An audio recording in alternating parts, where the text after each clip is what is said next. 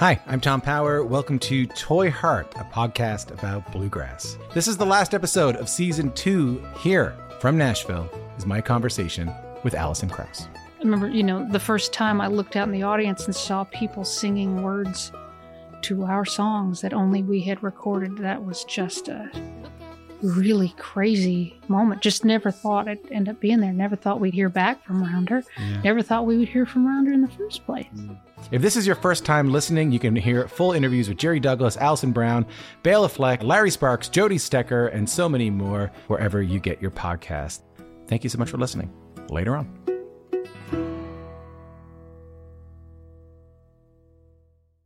So open up your morning light. From Blue Velvet to One Tree Hill, scores of movies and TV shows have been filmed in and around Wilmington, North Carolina. Perhaps the best known is Dawson's Creek, the popular late 90s coming of age drama series. While the show tried to tackle progressive storylines, its stark lack of diversity made Dawson's Creek frequently cited as the whitest show ever. Nearly two decades after Dawson's Creek went off the air, tourists still come to Wilmington in search of the show's landmarks. But Wilmington has a more difficult, less visible side to its history, politically as well as culturally, going back to the 1700s. Long before North Carolina became one of America's original 13 colonies, there were thriving indigenous communities throughout the region. Remnants of those communities still exist, including Lumbee and Tuscarora. There was also a time when Wilmington's most famous musician was a man of color, Frank Johnson, one of the biggest stars in American music in the years before the Civil War. During Reconstruction after the Civil War, Wilmington was an unusually progressive, forward thinking town. In contrast to the state of things elsewhere in the South, Wilmington elected a racially diverse local government led by both whites and freed black people. That came to an abrupt end in 1898 with a white supremacist coup, a bloody rampage that left numerous people of color dead and black owned businesses destroyed. Those the mob didn't kill, they chased out of town. That left Wilmington with a mostly white population, an all white local government, and a whitewashed version of the city's history in which black people's contributions were erased from the official story. This might seem like ancient history, but it's not. Wilmington's most famous native born musician is probably Charlie Daniels, the country music star who died in the summer of 2020. Daniels was born in 1936, less than four decades after that 1898 uprising. The real story of the 1898 coup is finally coming to light in recent years, thanks to works like the 2020 Pulitzer winning book Wilmington's Lie, but it's still not widely known. A town that keeps its secrets, even as they're hidden in plain sight? This is Wilmington.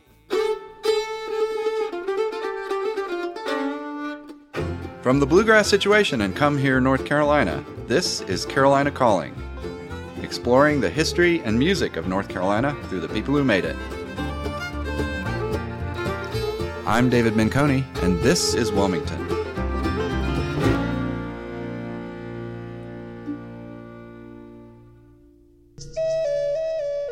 What came to be the port city of Wilmington formed in the 1730s, where the Cape Fear River meets the Atlantic Ocean. Before colonization, the area's population was largely made up of indigenous people, including the Lumbee tribe, centered around what is now the town of Lumberton to the west of Wilmington. They remain in the area to this day, many of them still playing music. Here's Charlie Lowry, an indigenous singer songwriter from Pembroke who belongs to the Lumbee and Tuscarora tribes. I think the fact that we live in a settler colonizer state in North Carolina has done a number on our music and the culture of our music. There were many years that our people couldn't even practice their own ceremonies, couldn't wear our feathers, we couldn't speak our languages. If we were caught doing so, we were killed on sight or imprisoned. The ones of us that that remained and now we have uh, our younger generations that are revitalizing the language and now we're starting to like our younger generation of singers and songwriters are starting to write more songs using that traditional language. We're living in a period of i think a renaissance in that we're bringing it back. It's very important to me to teach our next generation personally. Our people are so musically inclined here in this region. And I think it's important to teach them that yes, it's okay for you to listen to rap, it's okay for you to listen to country, gospel, but we still we have that blood in us. It's our blood, it's our bloodlines, it's part of who we are, it's part of what makes us unique as native people. And Lakota John, an indigenous blues musician originally from Robeson County. I think the legacy connects with blues music through native uh, through a native lens, I should say. One of the connections that I tie to native music and, and blues are uh, unfortunately and fortunately some of the struggles, the oppression that a lot of our African and white brothers and sisters just shared. There was a lot of this thing during this era that we all shared in common just due to our environment. I would say more so that not only we were influenced as Native people by blues, but uh, just the culture in general. It's a really interesting thing, and it's layered. It's a layered type of, I guess, idea from blues music and natives, the African community and blues, and there are so many uh, correlations and so woven uh, together. There's just no way that we couldn't be influenced by it. Another culture that developed in the area was that of the Gullah Geechee, who were enslaved and primarily brought from West Africa to the southeastern United States, as far south as Florida. The region is known as the Gullah Geechee Corridor, now a National Heritage Area. As the town of Wilmington grew before, during, and after the Civil War, it became North Carolina's main economic engine for commerce. The music prevailing back then was a mixture of old time folk, pre blues, and pre jazz, similar to what was coming together across the entire South. There has been some research and documentation of 19th century Wilmington music, but not enough, in part because of the 1898 massacre and resulting whitewashing of the region's history. John J. Sullivan is a writer and historian who lives in Wilmington and has written extensively about the city's music and history for the New Yorker and the New York Times Magazine. Thanks in large part to Sullivan's work, many of the stories of Wilmington's past have not been entirely lost. I've been living here in Wilmington for a while now. I always want to know more about the place where I am. So I started poking around to see if I could push any of the research forward a little bit if there were any um, any cracks, any um, avenues that hadn't been pursued, documents that had been missed, that kind of thing. And you find when you do that that Wilmington is really unusual in the sense that despite having been such a significant place in America historically, in multiple junctures, there is a lot of primary research left to be done here. There's been some very good foundational work that has to be recognized. The main source being Strength Through Struggle. Uh, that's a book that was written by Beverly Tetterton, our local history guru, in, in a collaboration with Bill Reaves, who was a, a newspaperman here for a long time. And that it, it puzzled me for for years how many places were left to be explored historically. You would think that a colonial city, everything would have been picked over to a great extent. But here, as we were working, we kept running into documents and manuscripts and things that hadn't been woven into the scholarship yet. And that's always really exciting. But at the same time, it was a surprise. And it took me a while to, to realize the extent to which the 1898 massacre really cast a pall or, or a veil over huge areas of the Black history here in the sense that it was a dark subject. It was always going to be a dark subject. And, and even the history of Wilmington, the historical writing about Wilmington, reflects that. There really is no definitive history of Wilmington. But as I say, it took me a while to, to, to realize that this was the 1898 effect at work, and that a lot of this history had been slumbering and simmering for a long time, and that when you really go at the history of the city with a musical mindset and a black historical mindset, you very quickly encounter things that just really spin your whole idea of, of American history and early black music, your ideas about those things. In the mid 19th century, one notable player who emerged was a black musician named Frank Johnson. Born into slavery, he was a fiddler who played dance music for society functions. He did it well enough to earn freedom for himself and his family. And despite Johnson's celebrity status during his time, little to no research on him survived to the present until John J. Sullivan began to dig. Here is Rhiannon Giddens. John really put Frank Johnson front and center with his research that he did for the New Yorker article for me. And so um, I always like to center it. I center him in the research because he put a lot of pieces together and it was like after the article came out, it was like all of a sudden everybody knew who Frank Johnson was. And I was like, that's so funny how fast it happens, you know? The obscurity of Frank Johnson is one of the most interesting things about him in the sense that when you go to the grid of musical importance and musical obscurity, he's so far out. And what I mean by that specifically is that he fell into such obscurity in the 20th century and then in the 21st century that even experts on early black music had never heard of him.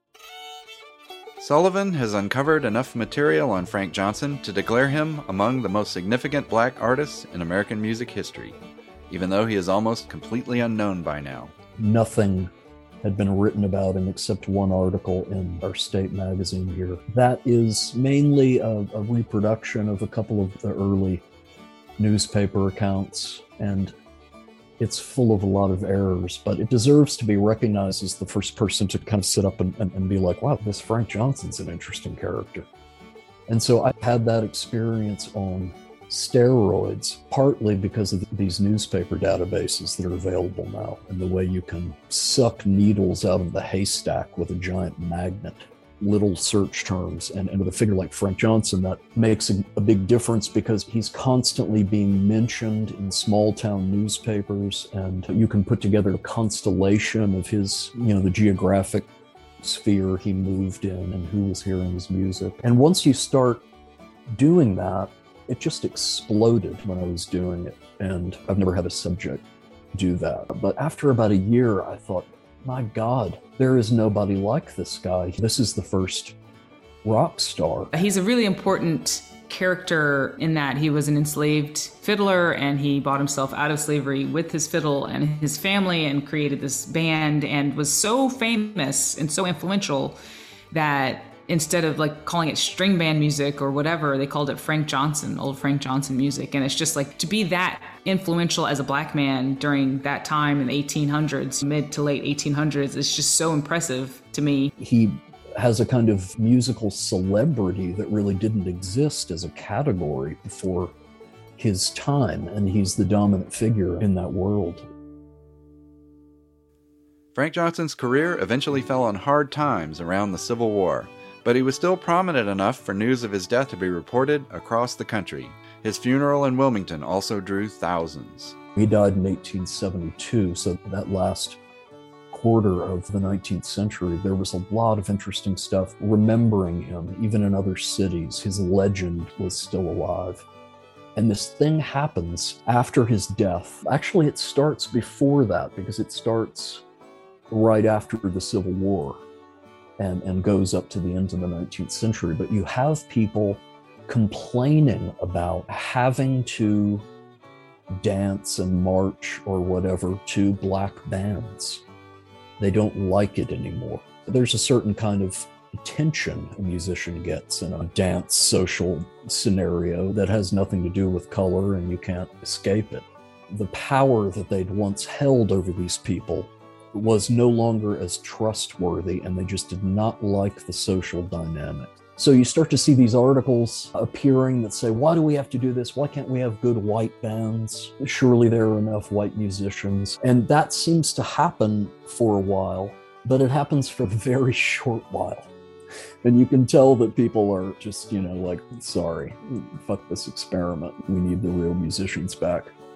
And, and that did happen, it did come around. But one of the most interesting little items I came across in, in, all of that reading was a piece from later in the century. They were having a grand Confederate reunion in New Orleans, and Confederate veterans were coming from all over to gather and they were getting together in their old infantry regiments and having these parades. And there had been a movement from within whatever body was organizing this thing to ban the presence of black bands and black musicians. They wanted white musicians. And this person in North Carolina, I think he may have been in Raleigh even, writes this letter lamenting, protesting this move, and um, arguing that black musicians had given so much pleasure to people over 200 years and they were such an important part of social life in North Carolina and they, they deserved that honor and they had they had played during the war. You know because Frank Johnson played picnics and things that were to recruit Confederate soldiers. It's really weird. We really have to let go of so many expectations and preconceptions when we enter that world. Once he's done saying this uh, about how black bands should be allowed he says surely many of you remember old Frank Johnson. And he gives this beautiful description of him and how beloved he was and how nobody scrupled to dance to his music and, and, and nobody had a problem with that back in the day. There are even scenes of young men going to his hotel room after a gig to have oysters and wine or whatever and you can tell it's the same group that today would like try to get backstage at a radiohead show or something and yet Johnson quickly slipped into an obscurity that lasts to this day, in part because he predated recordings. I wish I had a time machine. I think we would understand a lot more about the development of black music over the course of the 19th century in the South. It would solve certain mysteries about where some things came from. All we have to go on are, are written descriptions, and we have you know, what you might call set lists, people who went to one of his concerts and wrote down every song he played. And we know that those were mainly traditional fiddle tunes. He did compose sometimes, but all we have to go on to say what it sounded like is all the different things people said about it, all of the writing about it. It can be hard to squeeze sound out of written description, but if you really work and if you have a hundred passages that you can mash together thread together, whatever it is, you can get close. But in this case, you're getting close to a chaos because there's almost no style from that time that he isn't playing. He's playing the fiddle for, you know, what now we would call square dances. And he's calling the numbers, and then he has this this brass band that is fairly large, that includes his sons, his children, and, and, other musicians. Sometimes he's playing the traditional minstrel setup fiddle, banjo, guitar, bones. Sometimes he's playing mashups of those combinations. That to me was maybe most interesting the idea of the minstrel setup with the brass. Jazz is going to happen almost inevitably in that scenario. I wish we knew more about what it sounded like, as you say. But it was a tradition that went back well before the Civil War, and it lasted up to the point that it hit modernity. It came up against modernity. Johnson is not alone among black Wilmington musicians who were notable yet forgotten.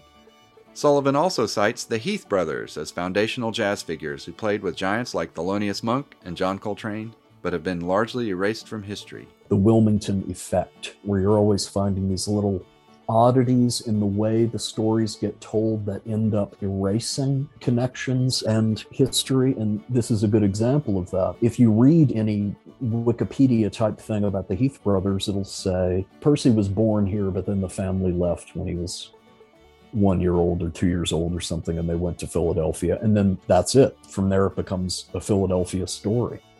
But what is really the case is that they were very much mixed up in and part of the, the culture of this city and the musical culture of this city. At least two of them went to Williston, the, the historic black school here, which was a high school at that time. They played in the marching band, and there were excellent music instructors there, including a man who'd played with Count Basie. So they, they learned to read music there and formed their first jazz band here in Wilmington, the Rhythm Lads. So it's like you would just never hear that. You would never hear Wilmington mentioned in the context of a jazz conversation. But then you realize that the Heath brothers were really a product of this place and they were foundational to modern jazz. But by this little wrinkle of some kind, that just gets out of the story. Part of that goes back to 1898. But if Sullivan and Rhiannon Giddens have their way, these stories will finally be brought to the forefront.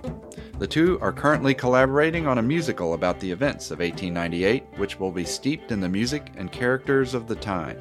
So the Wilmington Project is it's an as of yet undetermined creative piece that I'm wanting to build around the what happened in Wilmington in 1898, which was the a massacre, which was a coup, which is the only one on American soil, and it's something that had enormous consequence for Wilmington, but also what was happening all across the South and in other parts of the U.S. in terms of race relations and how the prosperity of black communities was being dismantled violently by uh, white supremacists. So it's a really important piece. Rhiannon and I are both really interested in 1898 and the massacre and coup d'etat that happened here in Wilmington. And she came to it music from her interest in, in early Black music and in kneading American history and Black history into her songwriting the way she does, weaving it in. That was her approach to the subject. And then I was coming at it historically. I'm a research nerd. He fits into the story of 1898 in a very interesting way, in a meaningful way, because he's part of this tradition of Black musicianship that's moving back and forth between the black and white worlds. So he's playing plantation balls and he's playing democratic, which at that time is, was to say white supremacist political rallies. And he makes his living that way. He's the favorite musician of well to do white people in general, for that matter, in this part of North Carolina. But he's also a huge figure in the black community. And like so many musicians in, in the history of American music, he's oscillating between the two worlds. And, and we don't know in what way the music he played for black audiences was different. We can only count on the fact that it would have been different after the war, when his prospects were failing and he was down on his luck, he condescended to play for white audiences. So he's going into cracker country. He's going where the poor whites are, and he's playing this music that he that has evolved in mainly in a black context and in an interracial one as a kind of frequency back and forth between the black and white musical worlds. It's Elvis. It's the whole love and theft thing. It's the whole minstrel vaudeville tradition that is in love with black culture and at the same time is always distorting it in a grotesque, racist way. And it's all happening there with Frank Johnson. Sullivan drew many of these connections in a 2019 piece in The New Yorker magazine, which linked the history of 1898 and Frank Johnson with Giddens. She came to the story from one of her longtime musical mentors, the late fiddler Joe Thompson, who taught her and the Carolina Chocolate Drops much of the old time canon in their early years. Joe Thompson, my, my own mentor, is in a direct kind of oral tradition line from Frank Johnson. And it's just like within African American history, it's so rare to have a name. You know, we don't have a face, but we have a name. We have information and to be connected to that in a in an oral tradition way. It's just so rare. So I find that whole thing miraculous, and I'm grateful for it every day. That research was done, and he did his thing, which is he he sniffed around and he found it out and he made the connections, and and it's just really incredible because now people do know about Frank Johnson. And if you know about him, then you have a little bit more of an idea of how important black string band music was and how massively un unreported and unknown today these people were and how much an indelible part of how American music came to be they are. In the latter half of the 20th century, Wilmington was also an epicenter for the budding genre of beach music, a style of R&B dance music that is still around today with largely white audiences. Later, the town became a production hub for film and television as an alternative to pricier facilities in Los Angeles and New York. From multiple David Lynch movies to Andy Griffith's Matlock to Kevin Williamson's teen soaps like Dawson's Creek and One Tree Hill, production remains a central part of Wilmington's local economy. It also irrevocably links the image and idea of the city to whiteness in popular culture. It's not hard to find, you know, great musicians in any part of America, or at least it's possible to find them and, and to find musicians who are un, undeservedly obscure, who deserve to be remembered and are not.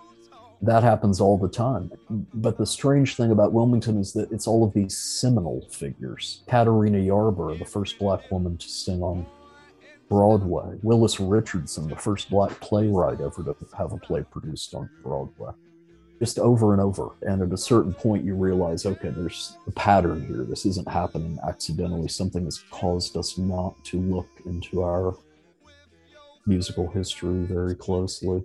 The work of bringing Wilmington's true past into the open, good as well as bad, will continue. And that's a wrap for this first season of Carolina Calling. Carolina Calling is a production of The Bluegrass Situation and Come Hear, North Carolina. The show is written by Shelby Williamson, Amy Reitnouer Jacobs, and me, David Menconi. Produced by Shelby Williamson, edited by Chris Jacobs, and associate editor Jenna Warnicki. Special thanks to executive producer Amy Reitnouer Jacobs at The Bluegrass Situation and Billy Maupin with Come Hear, North Carolina. Our theme music is the song Erie Fiddler, written and recorded by Andrew Marlin. Big shout out to this week's guests John J. Sullivan, Rhiannon Giddens, Charlie Lowry, and Lakota John. The roots of American music run deep in North Carolina. Learn more by visiting comehearnc.com.